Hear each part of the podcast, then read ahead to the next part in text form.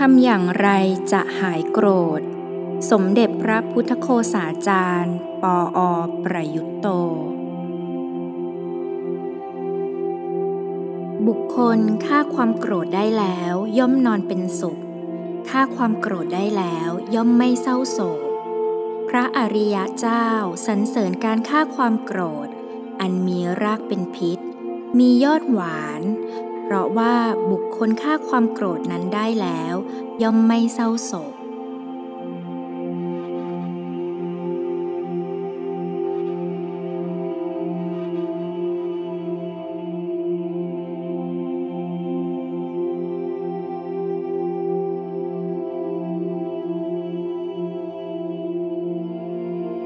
ทำอย่างไรจะหายโกรธ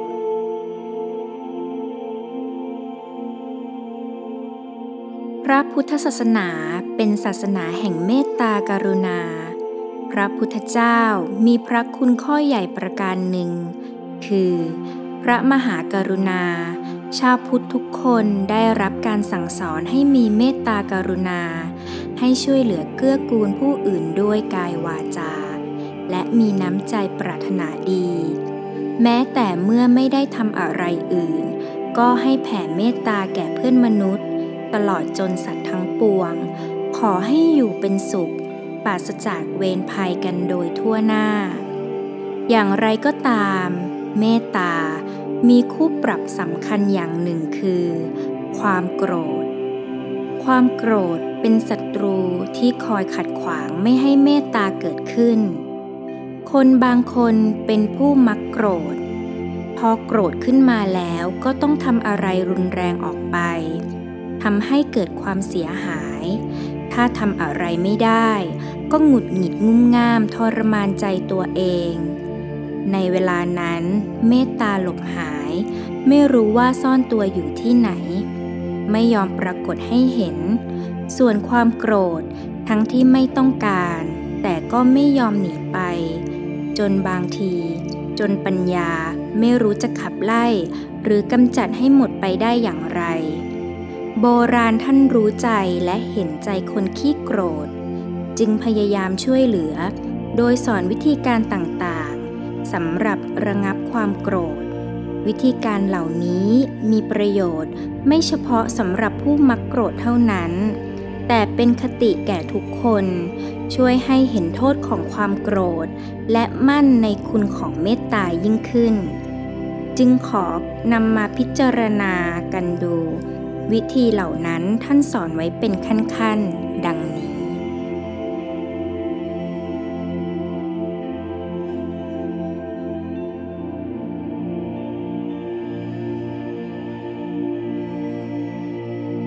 ขั้นที่หนึ่งนึกถึงผลเสียของความเป็นคนมักโกรธ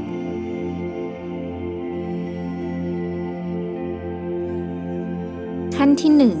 นึกถึงผลเสียของความเป็นคนมักโกรธ เช่น กอไก่ สอนตนเองให้นึกว่า พระพุทธเจ้าของเราทรงมีพระมหากรุณาธิคุณ และทรงสอนชาวพุทธให้เป็นผู้มีเมตตา เรามัวมาโกรธอยู่ไม่ระงับความโกรธเสีย เป็นการไม่ปฏิบัติตามคำสอนของพระองค์ ไม่ทำตามอย่างพระศาสดา ไม่สมกับเป็นสิทธิ์ของพระพุทธเจ้า จงรีบทำตัวให้สมกับที่เป็นสิทธิ์ของพระองค์ และจงเป็นชาวพุทธที่ดี ขอไข่ พระพุทธเจ้าตรัสสอนว่า คนที่โกรธเขาก่อนก็นับว่าเลวอยู่แล้ว คนที่ไม่มีสติรู้เท่าทัน หลงโกรธตอบเขาไปอีก ก็เท่ากับสร้างความเลวให้ยืดยาวเพิ่มมากขึ้น นับว่าเลวหนักลงไปกว่าคนที่โกรธก่อนนั้นอีก เราอย่าเป็นทั้งคนเลว ทั้งคนเลวกว่านั้นเลยคอควาย พระพุทธเจ้าทรงสั่งสอนต่อไปอีกว่า เขาโกรธมาเราไม่โกรธต่อไป อย่างนี้เรียกว่า ชนะสงครามที่ชนะได้ยาก เมื่อรู้ทันว่า คนอื่นหรืออีกฝ่าย เขาขุนเคืองขึ้นมาแล้ว เรามีสติระงับใจไว้เสีย ไม่เคืองตอบ จะชื่อว่าเป็นผู้ทำประโยชน์ให้แก่ทั้งสองฝ่าย คือ ช่วยไว้ทั้งเขาและทั้งตัวเราเอง เพราะฉะนั้น เราอย่าทำตัวเป็นผู้แพ้สงครามเลย จงเป็นผู้ชนะสงคราม และเป็นผู้สร้างประโยชน์เถิด อย่าเป็นผู้สร้างความพินาศวอดวายเลย ถ้าคิดนึกระลึกอย่างนี้แล้วยังไม่หายโกรธ ให้พิจารณาขั้นที่สองต่อไปอีก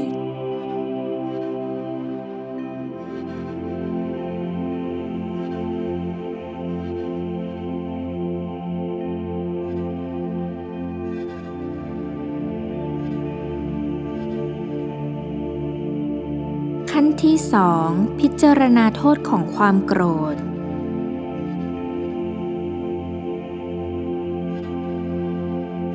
ขั้นที่สองพิจารณาโทษของความโกรธ ในขั้นนี้มีพุทธพจน์ตรัสสอนไว้มากมาย เช่นว่า คนขี้โกรธจะมีผิวพรรณไม่งาม คนขี้โกรธนอนก็เป็นทุกข์ คนโกรธไม่รู้เท่าทันว่า ความโกรธนั้นแหละ คือภัยที่เกิดขึ้นข้างในตัวเอง พอโกรธเข้าแล้วก็ไม่รู้จักว่าอะไรเป็นประโยชน์ โกรธเข้าแล้วมองไม่เห็นธรรม เวลาถูกความโกรธครอบงำก็มีแต่ความมืดตื้อคนโกรธจะผ่านสิ่งใด สิ่งนั้นทำยากก็เหมือนทำง่าย แต่ภายหลังพอหายโกรธแล้ว ต้องเดือดร้อนใจเหมือนถูกไฟเผา แรกจะโกรธนั้นก็แสดงความหน้าด้านออกมาก่อน เหมือนมีควันก่อนจะเกิดไฟ พอความโกรธแสดงเดชทำให้คนดัดเดือนแล้ว คราวนี้แหละไม่มีกลัวอะไร ยางอายก็ไม่มี ถ้อยคำไม่มีคาระวะ คนโกรธ ฆ่าพ่อฆ่าแม่ของตัวเองได้ฆ่าพระอรหันต์ฆ่าคนสามัญก็ได้ทั้งนั้น ลูกที่แม่เลี้ยงไว้จนได้ลืมตามองดูโลกนี้ แต่มีกิเลสหนา พอโกรธขึ้นมา ก็ฆ่าได้แม้แต่แม่ผู้ให้ชีวิตนั้น กาลีใดไม่มีเท่าโทสะเพราะอะไรเท่าโทสะไม่มี ความโกรธมีโทษก่อผลร้ายให้มากมาย อย่างพุทธพจน์นี้เป็นตัวอย่าง แม้เรื่องราวในนิทานต่างๆ และชีวิตจริงก็มีมากมาย ล้วนแสดงให้เห็นว่า ความโกรธมีแต่ทำให้เกิดความเสียหายและความพินาศไม่มีผลดีอะไรเลย จึงควรข้ามมันทิ้งเสีย อย่าเก็บเอาไว้เลย ค่าอะไรอื่นแล้ว อาจจะต้องมานอนเป็นทุกข์ค่าอะไรอื่นแล้ว อาจจะต้องโศกเศร้าเสียใจ แต่ค่าความโกรธแล้วนอนเป็นสุขค่าความโกรธแล้วไม่โศกเศร้าเลย พิจารณาโทษของความโกรธทำนองนี้แล้ว ก็น่าจะบรรเทาความโกรธได้ แต่ถ้ายังไม่สำเร็จก็ลองวิธีต่อไป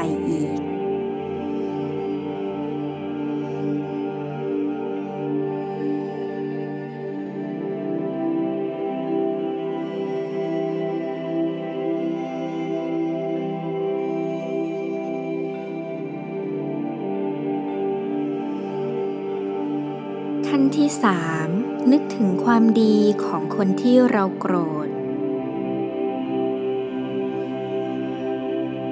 ขั้นที่สามนึกถึงความดีของคนที่เราโกรธ ธรรมดาคนเรานั้นว่าโดยทั่วไป แต่ละคนย่อมมีข้อดีบ้าง ข้อเสียบ้าง มากบ้าง น้อยบ้าง จะหาคนดีครบถ้วนบริบูรณ์ ไม่มีข้อบกพร่องเลย คงหาไม่ได้ หรือแทบจะไม่มี บางที แง่ที่เราว่าดี คนอื่นว่าไม่ดี บางที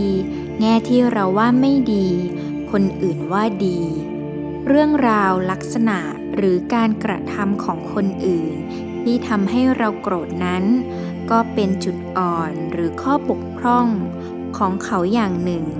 หรืออาจเป็นแง่ที่ไม่ถูกใจเรา เมื่อจุดนั้นแง่นั้นของเขาไม่ดีไม่ถูกใจเราทำให้เราโกรธ ก็อย่ามัวนึกถึงแต่จุดนั้นแง่นั้นของเขา พึงหันไปมองหรือระลึกถึงความดี หรือจุดอื่นที่ดีของเขา เช่น คนบางคนความประพฤติทางกายเรียบร้อยดี แต่พูดไม่ไพเราะหรือปากไม่ดี แต่ก็ไม่ได้ประพฤติ เกะกะระรานทำร้ายใคร บางคนแสดงออกทางกายกระโดกกระเดกไม่น่าดู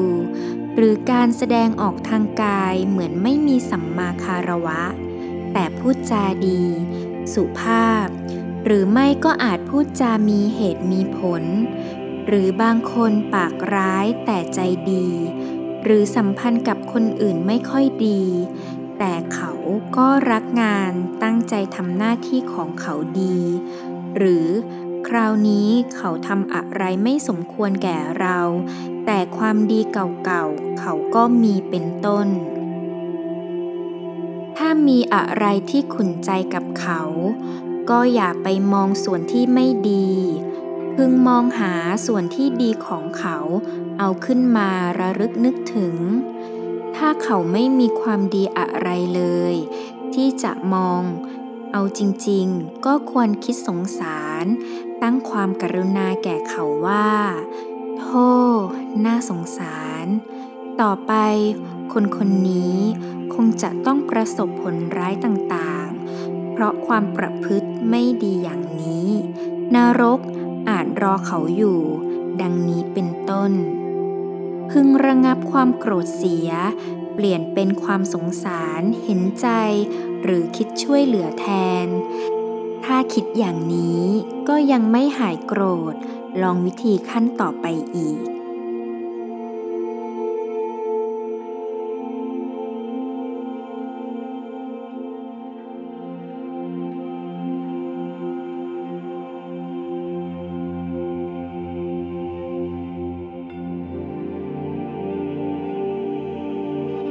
ขั้นที่ 4 พิจารณาว่า ความโกรธคือการสร้างทุกข์ให้ตัวเอง และเป็นการลงโทษตัวเองให้สมใจศัตรู ธรรมดาศัตรูย่อมปรารถนาร้าย อยากให้เกิดความเสื่อมและความพินาศวอดวายแก่กันและกัน คนโกรธจะสร้างความเสื่อมพินาศให้แก่ตัวเองได้ตั้งหลายอย่าง โดยที่ศัตรูไม่ต้องทำอะไรให้ลำบากก็ได้สมใจเขา เช่น ศัตรูปรารถนาว่า ขอให้มันไม่สวย ไม่งาม มีผิวพรรณไม่น่าดู หรือ ขอให้มันนอนเป็นทุกข์ ขอให้มันเสื่อมเสียประโยชน์ ขอให้มันเสื่อมทรัพย์สมบัติ ขอให้มันเสื่อมยศ ขอให้มันเสื่อมมิตร ขอให้มันตายไปตกนรกเป็นต้น เป็นที่หวังได้อย่างมากว่า คนโกรธจะทำผลร้ายเช่นนี้ให้เกิดแก่ตนเอง ตามปรารถนาของศัตรูของเขา ด้วยเหตุนี้ศัตรูที่ฉลาดจึงมักหาวิธีแกล้งยั่ว ให้ฝ่ายตรงข้ามโกรธ จะได้เผลอสติทำการผิดพลาดเพียงพ้ำเมื่อรู้เท่าทันเช่นนี้แล้ว ก็ไม่ควรจะทำร้ายตนเองด้วยความโกรธ ให้ศัตรูได้สมใจเขา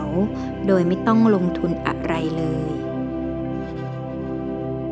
ในทางตรงข้าม ถ้าสามารถครองสติได้ ถึงกระทบอารมณ์ ที่น่าโกรธก็ไม่โกรธ จิตใจไม่หวั่นไหว สีหน้าผ่องใส กิริยาอาการไม่ผิดเพี้ยน ทำการงานธุระของตนไปได้ตามปกติ ผู้ที่ไม่ปรารถนาดีต่อเรานั้นแหละ จะกลับเป็นทุกข์ ส่วนทางฝ่ายเราประโยชน์ที่ต้องการก็จะสำเร็จไม่มีอะไรเสียหาย อาจสอนตัวเองต่อไปอีกว่า ถ้าศัตรูทำทุกข์ให้ที่ร่างกายของเจ้า แล้วฉไหนเจ้าจึงมาคิดทำทุกข์ให้ที่ใจของตัวเอง ซึ่งมีใช่ร่างกายของศัตรูสักหน่อยเลย ความโกรธเป็นตัวตักรากความประพฤติดีงาม ทั้งหลายที่เจ้าตั้งใจรักษา เจ้ากลับไปพนอความโกรธนั้นไว้ ถามหน่อยเถอะ ใครจะเซ่อเหมือนเจ้า เจ้าโกรธว่าคนอื่นทำกรรมที่ป่าเถื่อน แล้วใหญ่ตัวเจ้าเองจึงมาปรารถนาจะทำกรรมเช่นนั้นเสียเองเล่า ถ้าคนอื่นอยากให้เจ้าโกรธ จึงแกล้งทำสิ่งไม่ถูกใจให้ แล้วฉไหนเจ้าจึงช่วยทำให้เขาสมปรารถนา ด้วยการปล่อยให้ความโกรธเกิดขึ้นมาได้เล่า แล้วนี่เจ้าโกรธขึ้นมาแล้ว จะทำทุกข์ให้เขาได้หรือไม่ก็ตาม แต่แน่ๆ เดี๋ยวนี้เจ้าก็ได้เบียดเบียนตัวเองเข้าแล้ว ด้วยความทุกข์ใจเพราะความโกรธนั้นแหละ หรือถ้าเจ้าเห็นว่าพวกศัตรู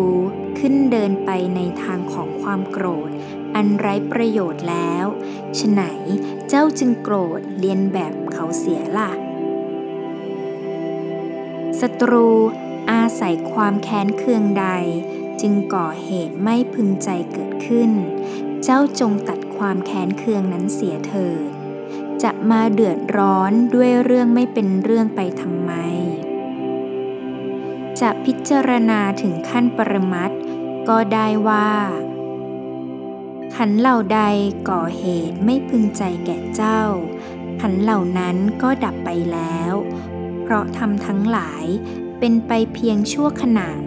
แล้วทีนี้เจ้าจะมาโกรธให้ใครกันในโลกนี้ศัตรูจะทำทุกข์ให้แก่ผู้ใด ถ้าไม่มีตัวตนของผู้นั้นมารับทุกข์ศัตรูนั้นจะทำทุกข์ให้ใครได้ ตัวเจ้าเองนั่นแหละ เป็นเหตุของทุกข์อยู่ชนี้ แล้วทำไมจะไปโกรธเขาเล่า ถ้าพิจารณาอย่างนี้ก็ยังไม่หายโกรธ ก็ลองพิจารณาขั้นต่อ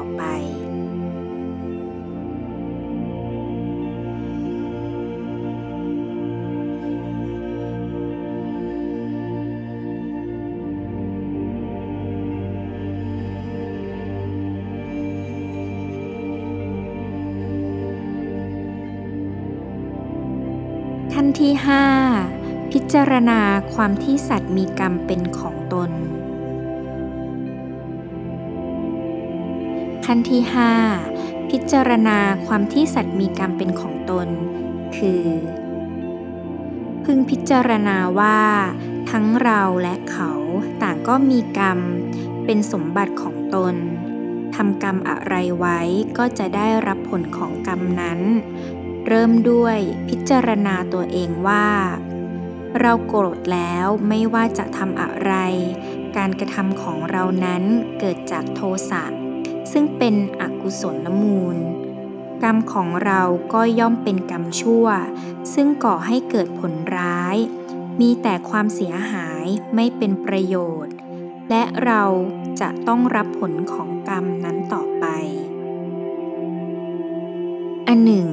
เมื่อเราจะทำกรรมชั่วที่เกิดจากโทสะนั้น ก่อนเราจะทำร้ายเขา เราก็ทำร้ายแผดเผาตัวเราเองก่อนเสียแล้ว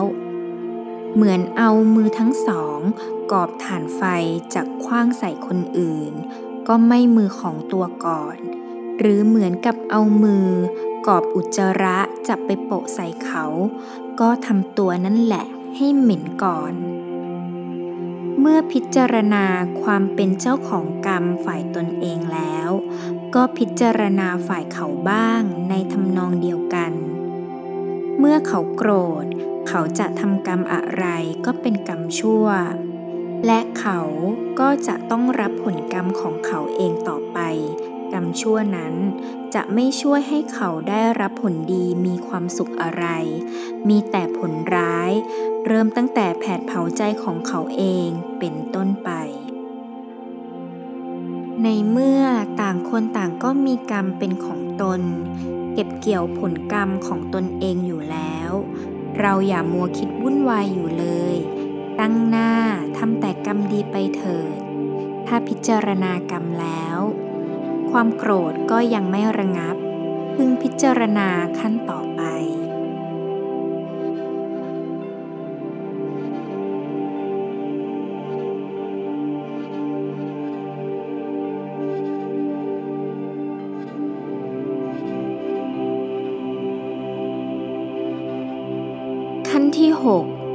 จารณาพระจริยวัตรในปางก่อนของพระพุทธเจ้า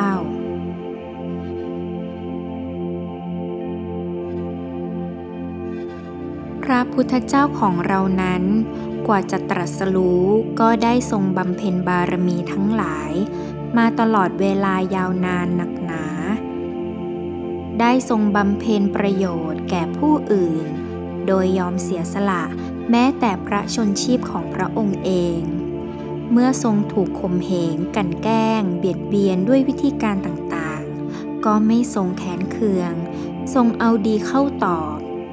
ถึงเขาจะตั้งตัวเป็นศัตรู ถึงขนาดพยายามปรงพระชน ก็ไม่ทรงมีจิตประทุษลาย บางครั้งพระองค์ช่วยเหลือเขา แทนที่เขาจะเห็นคุณ เขากลับทำร้ายพระองค์ แม้กระนั้นก็ไม่ทรงถือโกรธ ทรงทำดีต่อเขาต่อไป พุทธจริยาเช่นที่ว่ามานี้ เป็นสิ่งที่มนุษย์ทั่วไป ยากที่จะปฏิบัติได้ แต่ก็เป็นแบบอย่างที่ดี ซึ่งชาวพุทธควรจะนำมาระลึกตักเตือนสอนใจตน ในเมื่อประสบเหตุการณ์ต่างๆว่า ที่เราถูกกระทบกระทั่งอยู่นี้ เมื่อเทียบกับที่พระพุทธเจ้าทรงประสบมาแล้ว นับว่าเล็กน้อยเหลือเกิน เทียบกันไม่ได้เลย ในเมื่อเหตุการณ์ที่พระพุทธเจ้าทรงประสบนั้น ร้ายแรงเหลือเกิน พระองค์ยังทรงระงับความโกรธไว้ มีเมตตาอยู่ได้ แล้วเหตุไฉนกรณีเล็กน้อยอย่างของเรานี้ สิทธิ์อย่างเราจะระงับไม่ได้ ถ้าเราไม่ดำเนินตามพระจริยวัตรของพระองค์ ก็น่าจะไม่สมควรแก่การที่อ้างเอาพระองค์เป็นพระศาสดาของตน พุทธจริยวัตรเกี่ยวกับความเสียสละอดทน และความมีเมตตากรุณาของพระพุทธเจ้า อย่างที่ท่านบันทึกไว้ในชาดก มีมากมายหลายเรื่อง และส่วนมาก ยืดยาวไม่อาจนำมาเล่าในที่นี้ได้จะขอยกตัวอย่างชาดกง่ายๆสั้นๆ มาเล่าพอเป็นตัวอย่าง ครั้งหนึ่ง พระโพธิสัตว์อุบัติเป็นพระเจ้ากรุงพาราณสี มีพระนามว่า พระเจ้ามหาศีลวะ ครั้งนั้นอมมาตคนหนึ่งของพระองค์ทำความผิด ถูกเนรเทศ และได้เข้าไปรับราชการในพระเจ้าแผ่นดินแคว้นโกศลอมมาตนั้นมีความแค้นเคืองติดใจอยู่ ได้ให้โจรคอยเข้ามาปล้นในดินแดนของพระเจ้าศิลวะอยู่เนืองๆเมื่อราชบุรุษจับโจรได้ พระเจ้าศิลวะทรงสั่งสอนแล้วก็ปล่อยตัวไป เป็นเช่นนี้อยู่เสมอ ในที่สุดอมาตร้ายนั้นก็ใช้เหตุการณ์เหล่านี้ยุยงพระเจ้าโกศลว่า พระเจ้าศิลวะอ่อนแอ ถ้ายกทัพไปรุกราน คงจะยึดแผ่นดินพาราณสีได้โดยง่าย พระเจ้าโกศลทรงเชื่อจึงยกกองทัพเข้าไปโจมตีพาราณสี พระเจ้าศิลวะไม่ทรงประสงค์ให้รัษฎรเดือดร้อน จึงไม่ทรงต่อต้าน ทรงปล่อยให้พระเจ้าโกศล ยึดราชสมบัติจับพระองค์ไป พระเจ้าโกศลจับพระเจ้าศีลวะได้แล้ว ก็ให้เอาไปฝังทั้งเป็นในสุสานถึงแค่พระสอ รอเวลากลางคืนให้สุนัขจิ้งจอกมากินตามวิธีประหารอย่างในสมัยนั้น ครั้นถึงเวลากลางคืน เมื่อสุนัขจิ้งจอกเข้ามา พระเจ้าศิลวะทรงใช้ไหวพริบและความกล้าหาญเอาพระทนขบที่คอสุนัขจิ้งจอก ตัวที่เข้ามาจะกัดกินพระองค์ เมื่อสุนัขนั้น ดิ้นรนรุนแรงทำให้สุนัขตัวอื่นหนีไป และทำให้ดินบริเวณหลุมฝังนั้นกระจุยกระจายหลวมออก จนทรงแก้ไขพระองค์หลุดออกมาได้ ในคืนนั้นเองทรงเล็ดลอดเข้าไปได้จนถึงห้องบรรทมของพระเจ้าโกศล พร้อมด้วยดับอาญาสิทธิ์ของพระเจ้าโกศลเอง ทรงไว้ชีวิตพระเจ้าโกศล และพระราชทานอภัยโทษ เพียงทรงกู้ราชอาณาจักรคืน แล้วให้พระเจ้าโกศลสาบานไม่ทำร้ายกัน ทรงสถาปนาให้เป็นพระสหาย แล้วให้พระเจ้าโกศลกลับไปครองแคว้นโกศลตามเดิม อีกเรื่องหนึ่ง พระโพธิสัตว์อุบัติเป็นวานอนใหญ่อยู่ในป่า ครานั้นชายผู้หนึ่งตามหาโคของตนเข้ามาในกลางป่า แล้วพันตกลงไปในเหวขึ้นไม่ได้ อดอาหารนอนขมแมว สิ้นหวัง สิ้นแรง พอดีในวันที่สิบพยาวานอนมาพบเข้า เกิดความสงสารจึงช่วยขึ้นมาจากเหวได้ ต่อมาเมื่อพยาวานอนซึ่งเหนื่อยอ่อนจึงพักผ่อนเอาแรง และนอนหลับไป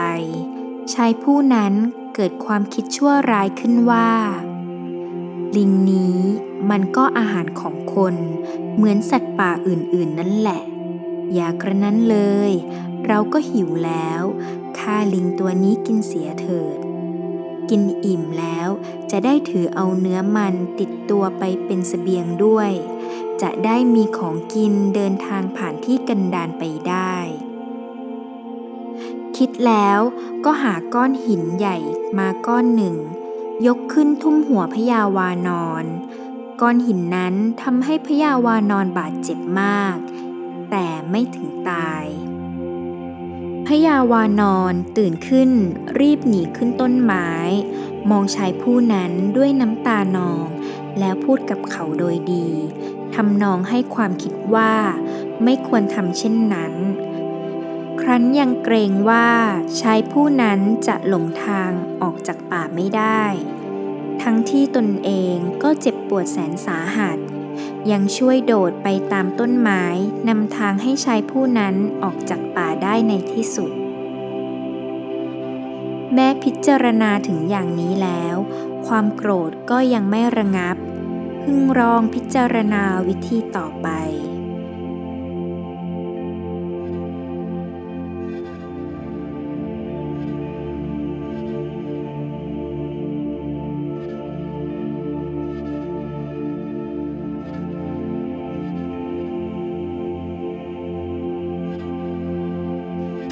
7 พิจารณาความเคยเกี่ยวข้องกันในสังสารวัฏขั้นที่ 7 พิจารณาความเคยเกี่ยวข้องกันในสังสารวัฏมีพุทธพจน์แห่งหนึ่งว่า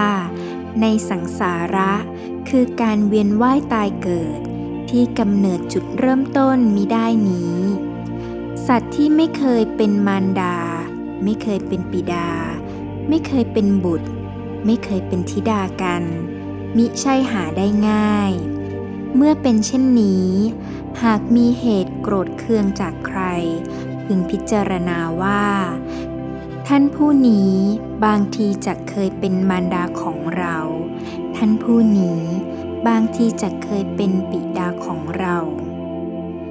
ท่านที่เป็นมารดานั้น รักษาบุตรไว้ในท้องถึงสิบเดือน ครั้นคลอดออกมาแล้ว เลี้ยงดูไม่รังเกียจแม้แต่สิ่งปฏิกูลทั้งหลาย เช่น อุจจาระ ปัสสาวะ น้ำลาย น้ำมูก เป็นต้น เช็ดล้างได้สนิทใจ ให้ลูกนอนแนบอก เที่ยวอุ้มไปเลี้ยงลูกมาได้ ส่วนท่านที่เป็นปิดาก็ต้องเดินทางลำบากตรากตรำ เสี่ยงภัยอันตรายต่าง ประกอบการค้าขายบ้าง สละชีวิตเข้าสู้รบในสงครามบ้าง เล่นเรือไปในท้องทะเลบ้าง ทำงานยากลำบากอื่นๆบ้าง หาทางรวบรวมทรัพย์ มาก็ด้วยคิดจะเลี้ยงลูกน้อย ถึงแม้ไม่ใช่มารดาปิดา ก็อาจเป็นพี่เป็นน้อง เป็นญาติ เป็นมิตรซึ่งได้เคยช่วยเหลือเกื้อกูลกันมา ได้ร่วมทุกข์ ร่วมสุขกัน การที่จะทำใจร้ายและแค้นเคืองต่อบุคคลเช่นนั้น ไม่เป็นการสมควร ถ้าพิจารณาอย่างนี้แล้วก็ยังไม่หายโกรธ ก็อาจพิจารณาตามวิธีในข้อต่อไปอีก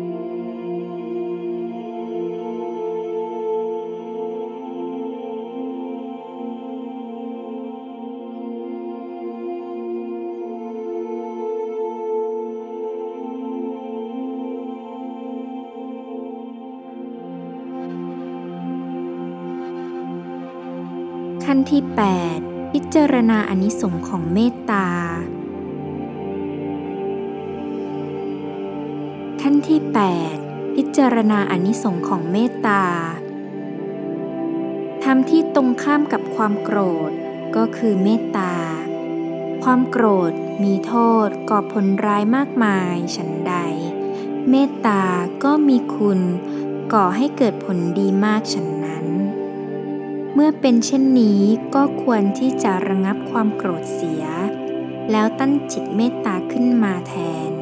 ให้เมตตานั้นแหละช่วยกำจัดและป้องกันความโกรธไปในตัว ผู้มีเมตตาย่อมสามารถเอาชนะใจคนอื่น ซึ่งเป็นชัยชนะที่เด็ดขาด ไม่กับแพ้ ผู้ตั้งอยู่ในเมตตาชื่อว่า ทำประโยชน์ทั้งแก่ตนเองและผู้อื่น เมตตาทำให้จิตใจสดชื่น ผ่องใส มีความสุข ดังตัวอย่างในที่แห่งหนึ่ง พระพุทธเจ้าแสดงอนิสงค์ของเมตตาไว้ 11 ประการคือ หลับก็เป็นสุข ตื่นก็เป็นสุข ไม่ฝันร้าย เป็นที่รักของมนุษย์ทั้งหลาย เป็นที่รักของอมนุษย์ทั้งหลาย เทวดารักษา ไฟ พิษ และสัตราไม่กำกลาย จิตตั้งมั่นเป็นสมาธิได้รวดเร็ว สีหน้าผ่องใส ตายก็มีสติไม่หลงฟั่นเฟือน เมื่อยังไม่บรรลุคุณธรรมที่สูงกว่า ย่อมเข้าถึงพรมโลก ถ้ายังเป็นคนขี้โกรธอยู่ ก็นับว่ายังอยู่ห่างไกล จากการที่จะได้อานิสงส์เหล่านี้ ดังนั้นจึงควรพยายามทำเมตตา ให้เป็นธรรมประจำใจให้จงได้ โดยหมั่นฝึกอบรมทำใจอยู่เสมอ ถ้าจิตใจเมตตายังไม่เข้มแข็งพอ เอาชนะความโกรธยังไม่ได้ เพราะสั่งสมนิสัยมักโกรธไว้ยาวนานจนกิเลสตัวนี้แน่นหนา พึงลองพิจารณาใช้วิธีต่อไป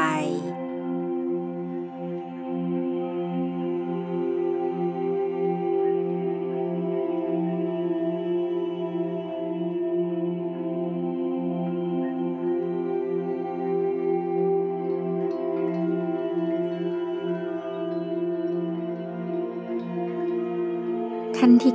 9 พิจารณาโดยวิธีแยกธาตุ ขั้นที่ 9 พิจารณาโดยวิธีแยกธาตุวิธีการข้อนี้เป็นการปฏิบัติใกล้แนววิปัสสนา หรือเอาความรู้ทางวิปัสสนามาใช้ประโยชน์ คือมองดูชีวิตนี้ มองดูสัตว์ บุคคลเรา เขา ตามความเป็นจริงว่า ที่ถูกที่แท้แล้ว ก็เป็นแต่เพียงส่วนประกอบทั้งหลายมากมายมาประชุมกันเข้า แล้วก็สมมุติเรียกกันไปว่า เป็นคน เป็นสัตว์ เป็นฉัน เป็นเธอ เป็นเรา เป็นเขา เป็นนายก นางขอ เป็นต้น ครั้นจะชี้ชัดลงไปที่ตรงไหน ว่าเป็นคน เป็นเรา เป็นนายก นางขอ ก็หาไม่พบ มีแต่ส่วนที่เป็นธาตุแข็งบ้าง ธาตุเหลวบ้าง เป็นรูปขันบ้าง เป็นเวทนาขันบ้าง เป็นสัญญาขัน สังขารขัน หรือวิญญาณขันบ้าง หรือเป็นอายตนะต่างๆ เช่น ตาบ้าง หูบ้าง จมูกบ้าง เป็นต้น เมื่อพิจารณาตามความจริง แยกให้เป็นส่วนๆได้อย่างนี้แล้ว พึงสอนตนเองว่า นี่แน่ เธอเอ๋ย ก็ที่โกรธเขาอยู่หนักโกรธอะไร โกรธผม หรือโกรธขน หรือโกรธหนัง โกรธเล็บ โกรธกระดูก โกรธธาตุดิน โกรธธาตุน้ำโกรธธาตุไฟ โกรธธาตุลม หรือโกรธรูป โกรธเวทนา โกรธสัญญา โกรธสังขาร โกรธวิญญาณ หรือโกรธอะไรกัน ในที่สุดก็จะหาฐานที่ตั้งของความโกรธไม่ได้ ไม่มีที่ยึดที่เกาะให้ความโกรธจับตัว อาจพิจารณาต่อไปในแนวนั้นอีกว่า ในเมื่อคนเรา ชีวิตเรา เป็นแต่เพียงสมมุติบัญญัติ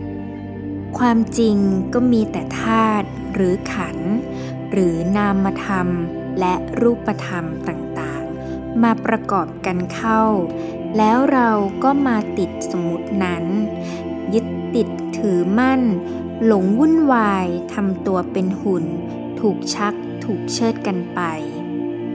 การที่มาโกรธ กระฟัดกระเฟียด งุ่มง่าม เคืองแค้นกันไปนั้น มองลงไปให้ถึงแก่นสาร ให้ถึงภาวะความเป็นจริงแล้ว ก็เหลวไหล ไร้สาระทั้งเพ ถ้ามองความจริงทะลุสมมุติบัญญัติลงไปได้ถึงขั้นนี้แล้ว ความโกรธก็จะหายตัวไปเอง อย่างไรก็ตาม คนบางคน จิตใจและสติปัญญายังไม่พร้อม ไม่อาจพิจารณาแยกธาตุออกไปอย่างนี้ได้ หรือสักว่าแยกไปตามที่ได้ยิน ได้ฟัง ได้อ่านมา แต่มองไม่เห็นความจริงเช่นนั้น ก็แก้ความโกรธไม่สำเร็จ ถ้าเป็นเช่นนั้น ก็พึงดำเนินการตามวิธีต่อไป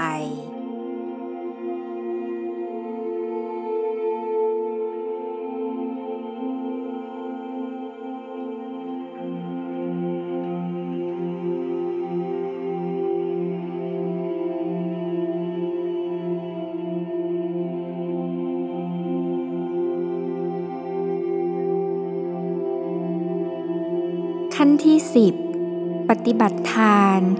คือการให้หรือแบ่งปันสิ่งของ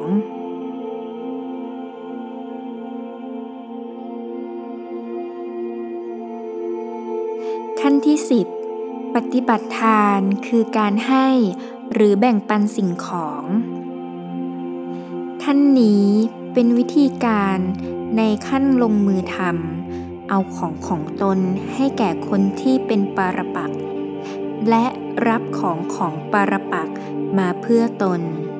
หรืออย่างน้อยอาจให้ของของตนแก่เขาฝ่ายเดียว ถ้าจะให้ดียิ่งขึ้น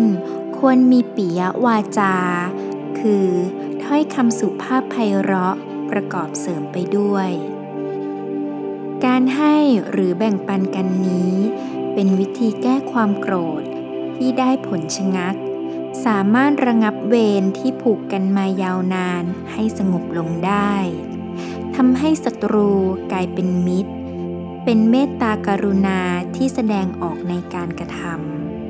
ำท่านกล่าวถึงอนุภาพยิ่งใหญ่ของทานคือการให้นั้นว่า การให้เป็นเครื่องฝึกคนที่ยังฝึกไม่ได้ การให้ยังสิ่งประสงค์ทั้งปวงให้สำเร็จได้ ผู้ให้ก็เบิกบานขึ้นมาหาด้วยการให้ ฝ่ายผู้รับก็น้อมลงมาพบด้วยปิยวาจา เมื่อความโกรธเลือนหาย ความรักใคร่ก็เข้ามาแทน ความเป็นศัตรูกับกลายเป็นมิตร ไฟพยาบาทก็กลายเป็นน้ำทิพย์แห่งเมตตาคความแผดเผาเร่าร้อนด้วยทุกข์ที่รุมเร้าใจ ก็กลายเป็นความสดชื่น ผ่องใส เบิกบานใจด้วยความสุข วิธีทั้งสิบที่ว่ามาเป็นขั้นๆนี้ ความจริงมิใช่จำเป็นต้องทำไปตามลำดับเรียงรายข้ออย่างนี้ วิธีใดเหมาะได้ผลสำหรับตน ก็พึงใช้วิธีนั้น ตกลงว่า วิธีการท่านก็ได้แนะนำไว้อย่างนี้แล้ว เป็นเรื่องของผู้ต้องการแก้ปัญหา จะพึงนำไปใช้ปฏิบัติให้เกิดประโยชน์แท้จริง